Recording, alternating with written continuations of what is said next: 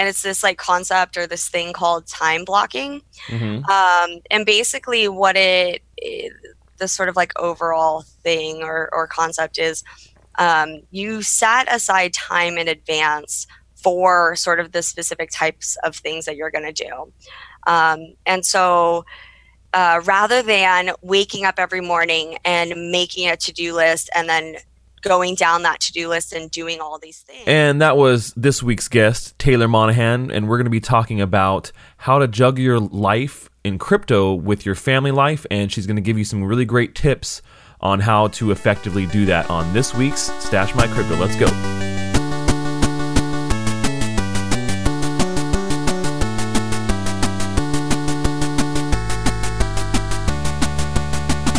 Hey there, crypto friends. Thanks again for joining me on another episode of the Stash My Crypto podcast. Today, I have my special guest, Taylor Monahan. Thanks for being here, Taylor. Thanks so much for having me.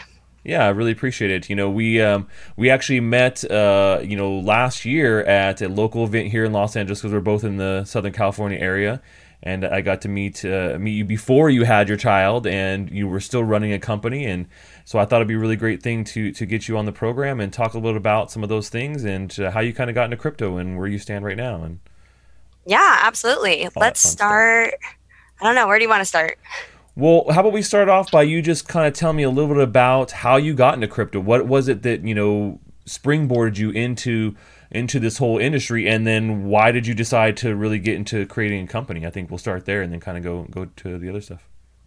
Yeah, so I sort of got into this whole ecosystem, mainly Bitcoin at the time, back in like 2013, 2014 when the market was doing its bull run back then.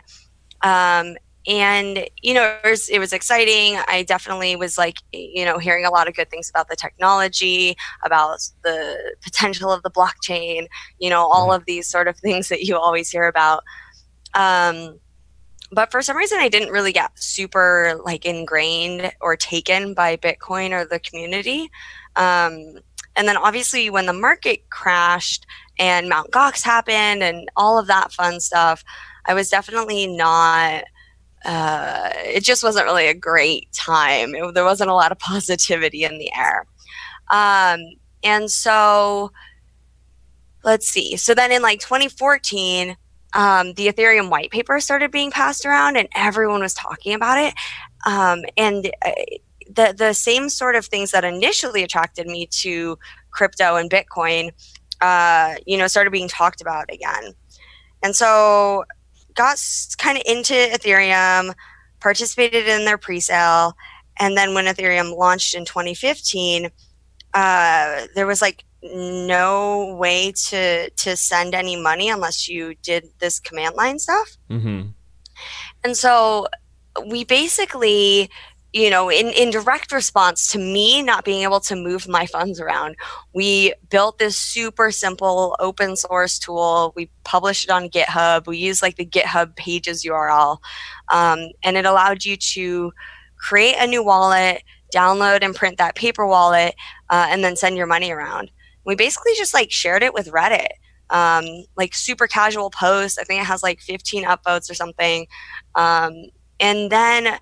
you know, kind of just chilled for a bit. And then people started asking for new features. There were things that were happening in the ecosystem that we wanted to support. We wanted to make our product better. So we just sort of did that. Like it was very casual at the beginning. And it really grew and took off during 2017 when obviously we had the latest big bull run of craziness and ICOs and excitement and just absolute insanity. Yeah, so basically it just kind of came from your personal need in the industry. You know, it seems like, you know, I got into Bitcoin around the same time as well. 2014, the beginning of 2014 is when I first, you know, really understood what blockchain was. I got in, I was very excited about it. And then, yeah, Mt. Gox crashed, and then we're in this bear market for a while. And I literally just set it and didn't do anything with it for 2 years. So I missed Ethereum. I missed when it came out. I wasn't part of the pre-sale, but that's awesome that you still kind of stuck with it and you know, were there checking it out. And then your whole, this this whole, you know, company that you've now built, MyCrypto, you know, came from this need, this desire to have a way to send your new Ethereum, you know, bags that you have to, and do it in a way that wasn't, you know, command line focused. I think that's really cool that you know, you didn't necessarily set out to make a company, but it really just derived from the need that you had within the space. Yeah, exactly. And it was so one interesting little thing is that the first sort of person that we hired was actually a support person, because that was one of the things that we struggled with a lot in 2017 was we suddenly had tons of new users, and we had tons of users that weren't necessarily the people that had previously used our product. Right. You know, in the early days, it was a lot of crypto enthusiasts and technically minded people that were willing to, you know, get their hands dirty a little bit. And then when we had these new users entering the space, we just had so many questions, and we had people that were like, you know, making mistakes and losing their money. We had people that were, you know, emailing us like, what is this? You know, where can I get more information, or like, how do I buy ETH or whatever? And it was an absolutely insane time. Yeah, I mean, I remember obviously I was around during that bull run too, and I was producing content for beginners. I mean, that was the reason why I really got going and doing something in the space, from being just a person who, you know, held Bitcoin and believed in the technology. I really decided that I wanted to try and help beginners because I saw kind of that lack, you know, that lack of help for that.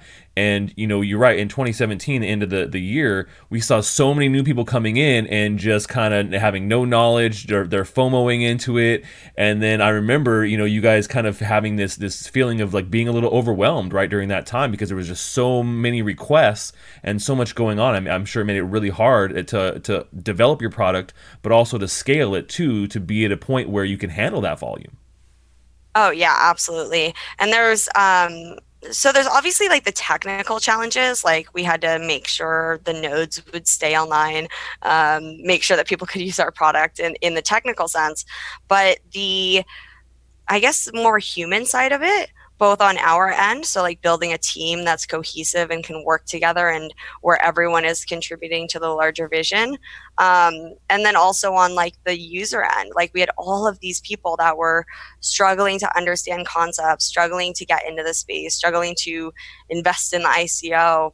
And it really hit me that, you know, the biggest things that we have to overcome in the space are actually probably not technical. They're much more human focused. And I think right. that we're seeing that, and we're going to continue to see that both on the sort of user experience end of products, but also, you know, we have so many new companies that did do an ICO or raised a bunch of money in 2017, and how they, I guess, kind of grow up, or how they grow through the challenges in the bear market is going to be really interesting to see. Yeah, I totally agree. I think that we've seen a lot of that in 2018 during this bear market. The companies that have survived and done well and they've grown, and the ones that have kind of fallen by the wayside. And I feel like your company, MyCrypto, has done a really great job of continuing to, you know, push the boundaries, put new products out, and really, you know, support your customers and your mission. How do you guys feel you have kind of scaled or grown during this time, and like what do you think that really means for 2019? So I feel like a lot of times, like, we moved backwards, like we did everything in reverse order. So early on, like, we kind of accidentally stumbled into this strong product market fit. You know, everyone was using our product. We had so many people, but we didn't have like a team. We really didn't even have like a company. You know, it was everything was pretty informal, and it was very, very much like this open source project, not like a real product, right. Or not like a real company. So for us in 2018, the kind of the thing that we had to overcome was, okay, how do we build an actual company? How do we build an actual team? How do we make sure everyone on our team is the best fit for our team? How do we empower the team members to contribute, you know, in whatever way they can? But also, you know, when we were in 2017, we were sort of very reactionary. Like, everything that we did was, you know, we would look around and whatever the biggest fire or the loudest screams were, you know, we would like just jump and deal with that. And it was like that for months and months and months. And then when things started to calm down a bit, it was like we had to figure out how to make decisions. And I think that for most companies, it's kind of the opposite. Like they set up this company, they get their business cards, they make t-shirts for their friends, they have payroll, like they have all of that figured out. And then they are struggling to find like product market fit and get users. But we definitely like went in the reverse order. And it was so, I don't know, a bit off-putting. Like the things that we struggled with in 2018 is not what I expected. Like we really had to figure out how to build great culture. We had to set up payroll, like real payroll for the first time and have real employees for the first time. Like these kind of basic things, but you know, things that are massively important. Yeah, you know, actually, I think you're right in the sense of very traditional ways of starting a business. Maybe that's not the way that most people go about it, but I think that you went about it the most effective way. I think that, you know, in this day and age, instead of going about it the very traditional way of like, yeah, we have a company, here's our HR department, here's our marketing, here's what we, and then you go and try and acquire clients. I think going with a product first or audience first approach, finding your audience first and then building your company around that once you already have your audience, I think that's actually a much more effective strategy because in particular for cryptocurrency focused projects, I think the community is actually one of the biggest drivers. And we've seen a lot of companies in crypto, I think, go the opposite direction. Like you said, the traditional route where they've fleshed out all these company things, they have business cards, they do, but then they have no community, no one to support them, and they have no way to really like promote their product. And their product is not really streamlined for the customers they're looking for.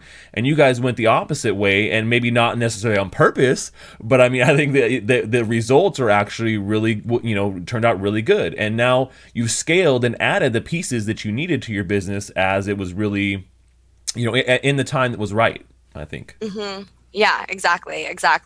And that's when, you know, when I'm sort of at these conferences or I'm like writing articles or I'm tweeting or whatever, one of the things that I really try to get people to understand, especially in this space, is this concept of like really like ship your freaking product, like call it beta, call it alpha, get it do out a there. Private thing, like, because you really, I think people have this concept in their head that they don't want to put something out there until it's like perfect. Right. But the reality is like it's never going to be perfect. Never.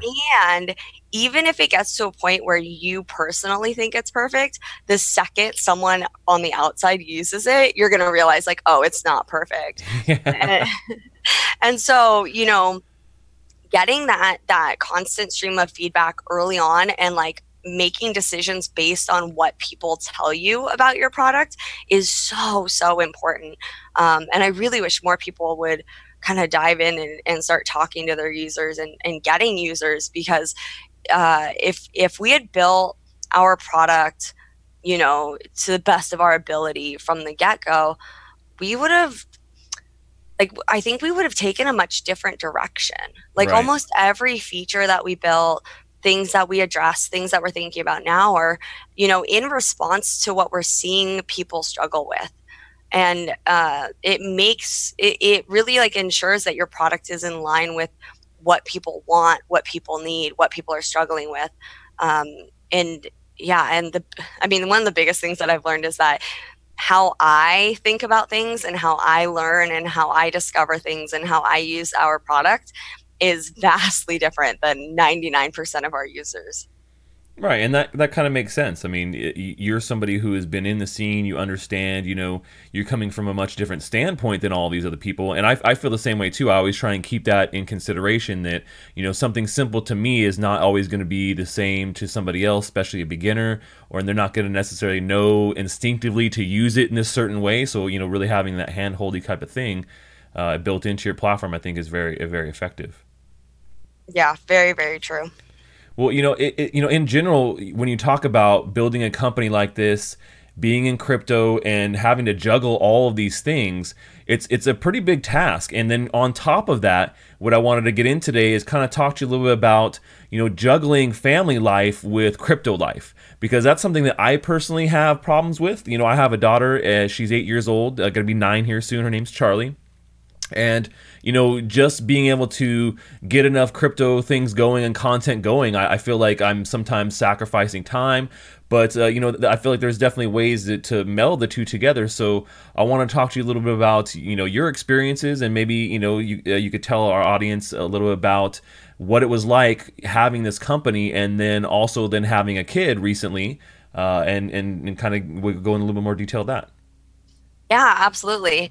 So a little bit of background. When I first started hiring people, I was obviously, like, I was working from home. I had been working in sort of a remote environment for years at that point. And so it never even crossed my mind that I should, like, be hiring people and, like, getting an office or anything. I just wanted to hire, like, the most knowledgeable, the most skilled people. It didn't matter where they were. And we've continued with that. So almost like 100% of our team is remote. We have a few core people here in LA, but we also don't work together in person 99% of the time. Right. And that's been, I mean, we can go into the challenges of, like, a remote company, but in terms of, like, family life and freedom and flexibility, it's been amazing. You know, obviously having a child and, you know, is something that, I'll say it this way. I think a lot of people that work, like, a 9-to-5 job or a 9-to-9 job, which is so common here in the States, when they are preparing to have a child or having a child or had a child, like, daycare, and how they're going to afford that and how it's going to work and who's going to take care of their child. And is this a trustworthy daycare? Like, all of these things are so front of mind. And for us, because I work from home, because my husband works from home, we just never even thought about it. You know, it's like, that's just our life. Like, whoever's not working at the moment is spending time with our daughter. And we both, like, work really, really, really hard and fast when she's napping. And we also, you know, and this isn't just because of our daughter, but we get to work in the, you know, sort of at the times that work for us. So for me, I'm definitely a night owl. And so being able to work in the evenings and at night is way better than when I worked an office job. And it's even more better now, even more better. There you go, Taylor. It's even better. It's even better now because, you know, she'll go to bed at like 7:30 or 8. And that's when I really crank on the work. So it's there's definitely, like, some difficulties. But, you know, the fact that we have this remote environment, the fact that so much of our communication happens on Slack, it's been really amazing. And, you know, even when I had just had her, like, I think I was on Slack, like, while I was in labor, like, in the hospital, like, checking in on things. I was like, all right, like, let's get this on with, but also, like, I'm kind of sick of laying here. And so I'd be like, you know, updating my team and chiming in on whatever they were talking about. And same dedication. Thing. Like, I mean, that's, like, the thing is like, it's one way to look at it is like, oh my God, she's so dedicated. But also, I don't know if you experienced this, you know, when you first had your daughter, but there, like, so many hours of the day are spent breastfeeding in the first weeks and months. And so that was another thing. Like, I could breastfeed and be on Slack. I could breastfeed and be on Twitter. Nobody knew. You know what I mean? Multitasking. I mean, that's pretty smart. But yeah, there you go. That's the ultimate tip right there. So for all you expectant mothers that are in crypto or doing your own stay-at-home job, you can just breastfeed and be on Twitter at the same time, or managing your team on Slack. Exactly. Well, you know, right now, you know, it sounds like you have a really ideal situation. And I think in comparison to a lot of people, you're right, working this very 9-to-5-ish type of job where they have to be gone, there's a lot of concerns there. You're right. Daycare is a huge one because who's going to be able to stay home with the kid if you're not going to have a parent to do that? And, you know, luckily I was in a similar situation. I was building my web development company. And so I was also working at home when I had my daughter. And so I was able to do the majority of that. And I was essentially a stay-at-home dad, you know, while my girlfriend was actually going out to the 9-to-5 job. And so it's really, I think it's really cool that you have both you and Kevin there at home to be able to do that. Mm-hmm. Yeah, it's great. I will just say that, like, you know, there's things that you have to overcome. Like, it's not just all like rainbows and unicorns. Right. You know, definitely like rebuilding my personal schedule, you know, finding the time for like deep work, you know, making sure that I do like actually spend time with my husband and our daughter, or just my husband or just my daughter. You know, like you don't always want to be multitasking. Yeah. Or, you know, and you don't always want to be distracted. So, you know, especially now that she's getting older and she's, you know, moving around and crawling and grabbing toys and grabbing chargers and grabbing phones and grabbing everything. You know, it's like, okay, I'm going to set aside time to just like be with my family. But the nice thing about that is that can be at, you know, 11 a.m. or that can be at 5 p.m. It doesn't, you know, right. I can build a schedule that works for me personally, that, you know, works for my daughter, who obviously like doesn't really maintain much of a schedule at this point, and works for the company as well. Yeah, I think that's an important thing to take in consideration. It's not only just finding time for, you know, for your child, but it's also finding time for your partner too, which is important, because I think a lot of times that gets lost when you do have a kid and you're trying to balance a work life, in particular an at-home work life, because as much as it's easy, I think, to be able to manage those things because you are at home versus being in an office, it also is a lot more difficult a lot of times, I think. You know, whereas obviously it's more expensive to do daycare, it's hard to be able to be at home, be motivated, stay motivated throughout the day, and find those times where you can be productive yet still give them required time to your family on both sides of the aisle. Yeah, and this was something that my husband and I, you know, had to work through in 2017, where, you know, the entire world's on fire, and, you know, there was so much to do, and there were so many expectations of myself, our company, our product, et cetera, that, you know, because I work from home, it's like very easy to fall into this trap where you just like work all the time, like literally just work all the time.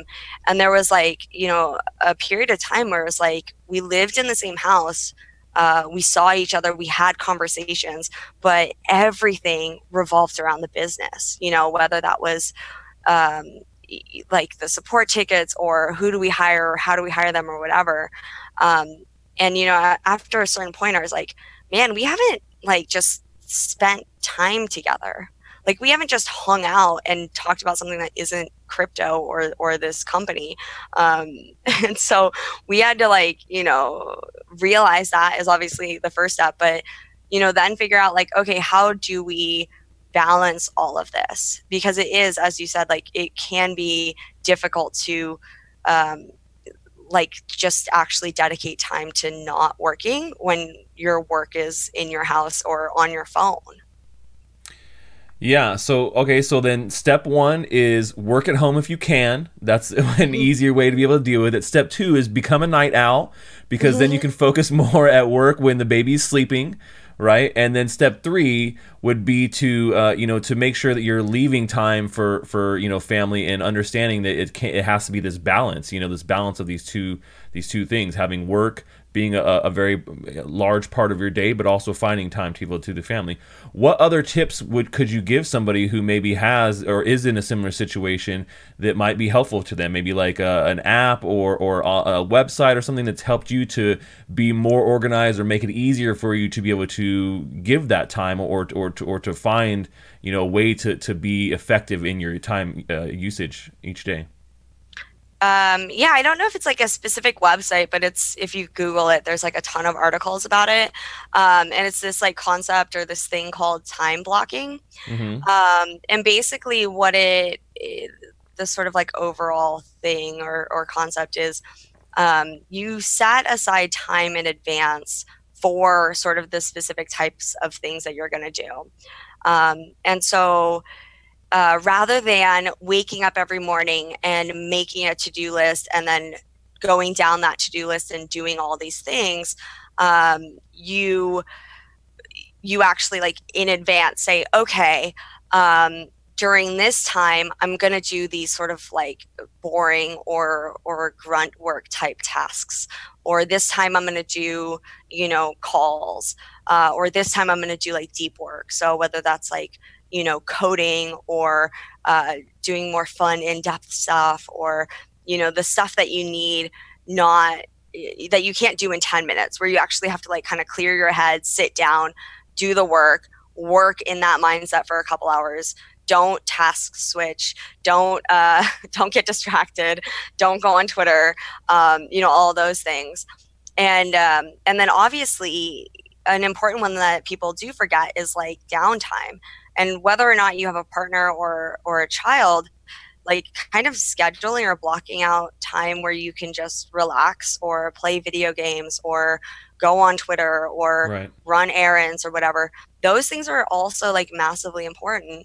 And it's helped me tremendously because especially as I kind of transitioned from being a developer to being a CEO, I was finding that maybe 90% of my day was just, or like 90% of my mind share or my energy was dedicated to switching tasks. So whether that was like, okay, I'm going to answer this email over here, and oh wait, I have a phone call in 10 minutes, and oh god, my daughter just woke up and is screaming, and I was finding that I was really, really unproductive, and I would often like go to bed being like, wow, I didn't get anything done today. And so by, I only do like calls or podcasts or those types of things in the mornings now, and only on certain days. And then I leave, sort of the early afternoon is usually like me time or family time where I can just do literally whatever. And sometimes that's like playing with my daughter. Sometimes that's, we take a nap together, whatever. And then in the afternoon, like late afternoon, evenings, that's when I kind of dedicate to the more fun work, the work that doesn't tire me out, the work that I want to spend time on. And so sometimes I do get my hands dirty and code, and that's super, super fun. But, sometimes it's like really diving deep into like recruiting or, going through a pipeline of applicants or, just catching up with the team and just having conversations with people and checking in and being like, hey, are you guys okay? Like, what's going on? Whatever it is, I just sit down and do it during that time. And I'm so much more productive like this, and I cannot recommend it enough for people. That's actually a really great concept, because I find that I struggle with the exact same thing that, I have my to-do list that I'm writing each morning, and then you're right, I'm over here, then I'm doing this email, then I have this phone call, and I got this thing out. And so I think that the concept of blocking your time out ahead of time and saying, from this hour to this hour every day, I'm going to be handling these types of tasks, and then organizing them and knowing that that's when you're going to be doing that specific task. I think that is a really great tip for anybody who is juggling multiple things like that, where they have to wear a lot of different hats, right, during each day. Mm-hmm. Yeah, it's probably one of the best things that I've discovered, and I also am like sharing it with my team members now. Yeah, and I'm finding that they, I didn't realize like a lot of people are in this same boat, even if they are, say, a developer, or they're not wearing all the hats. Sure. It can still make them so much more productive. And it also there's something like that happens mentally or psychologically when you think about your time in that way, especially with all the distractions like social media or Reddit or Twitter or whatever. When you start to like kind of be like, okay, this period of time is going to be dedicated to this, it makes it much easier to like, if your phone pings or you get a Twitter notification, to just like not deal with it. No, that's a good point. Yeah, we're heavily distracted every day by, I think, a lot of these things, especially when we're in the internet online business area, right? It's so easy to get distracted by those things, and so something like time blocking like this, I think, is a really amazing tip. I'm inspired by what you've said, because I struggle too, and so thank you for providing that tip. And I think you're right. There's a lot of people out there that even if they don't necessarily work at home, but they're trying to juggle a lot of different things, family life with work life. I think that's a great overall tip for everybody. Yeah, absolutely. Absolutely. So, you know, based upon this, I think that, you know, you've definitely got a really great handle on how to balance these things that you've had to kind of deal with here over the last couple of years. Obviously, it's been a lot of you know, change in your life. Do you feel like that change is you know, very focused on the future and what it's going to be like as your daughter grows up? Or do you feel like that, you know, that's something that, you know, is very static and this system is good enough to be able to continue to grow and scale with her as well? Yeah. I mean, I think I definitely present my life as much more stable than it actually is. Don't we all though? I mean, right? I don't know. It's constantly like kind of a work in progress, and I'm constantly, you know, trying to figure out like how to be like more productive or more efficient or make things better or whatever it is. And definitely like I've, you know, even from, so when she was like, you know, 0 to 3 months, or even 4 months, like they really don't, like babies don't do much at that age. They basically like you breastfeed them, they eat, and then they sleep, and then maybe poop. And they poop. They poop so much. Yep. A lot of poop. But that's basically it. It's like, you know, it's that's it. And you know, even just like 4 short months later, now, you know, she like eating and pooping is like a much smaller part of her day. Most of her like quote unquote day is like crawling around the house and getting into things that she shouldn't get into, and you know, me playing with her and reading books to her and things like that. And I definitely think that over time, like it's going to continue to be, I mean, once she starts walking, I think we're screwed. It does get harder. It changes very rapidly. So, you know, I think that blocking out your time is a great system, but you need to understand that as your environment changes around you, you need to continue to adapt that system. I think that's what you're kind of talking about, staying on your toes there and understanding that you can always continue to improve that. So that's, maybe that's tip number 5, you know, always stay on top of you know, your time blocking and continue to improve it as you go along. Yeah, exactly. And also like, it's like, you want to make the tools or the system or whatever, you want to make them work for you. And I know a lot of people use like, you know, these project management tools. So whether that's Jira or Asana or like Todoist or whatever your little process is, I find like a lot of times people, they have this idea that like, okay, if I use this tool, then everything will be better. And as long as I force myself to do this way, then my life will be under control. And that's what these apps want you to think, right? Like that's if you go to their landing pages, that's what they're selling you on. But really you have to think about it kind of the opposite, like make the tool sort of work for you. Don't work for the tool. And we constantly are, you know, within our organization, like, adjusting how we're using Jira and making sure that it's not a burden, right? Like it's something that's supposed to make us more efficient and better and more transparent and all that kind of stuff.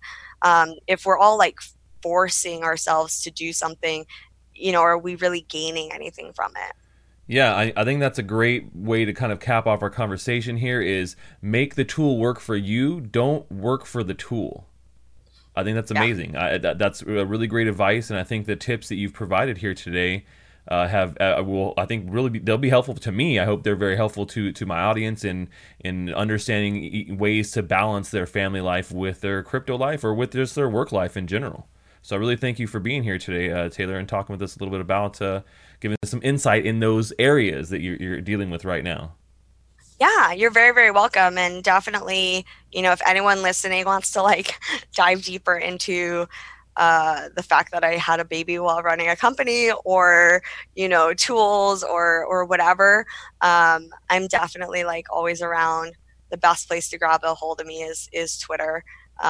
It's like @MyCrypto or @Tayvano_. So TAYVANO_ I'm sorry.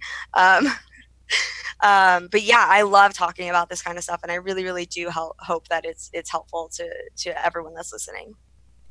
Perfect. Well, I definitely encourage people to check out Taylor and check out MyCrypto on their website, or you know, follow them on Twitter as well.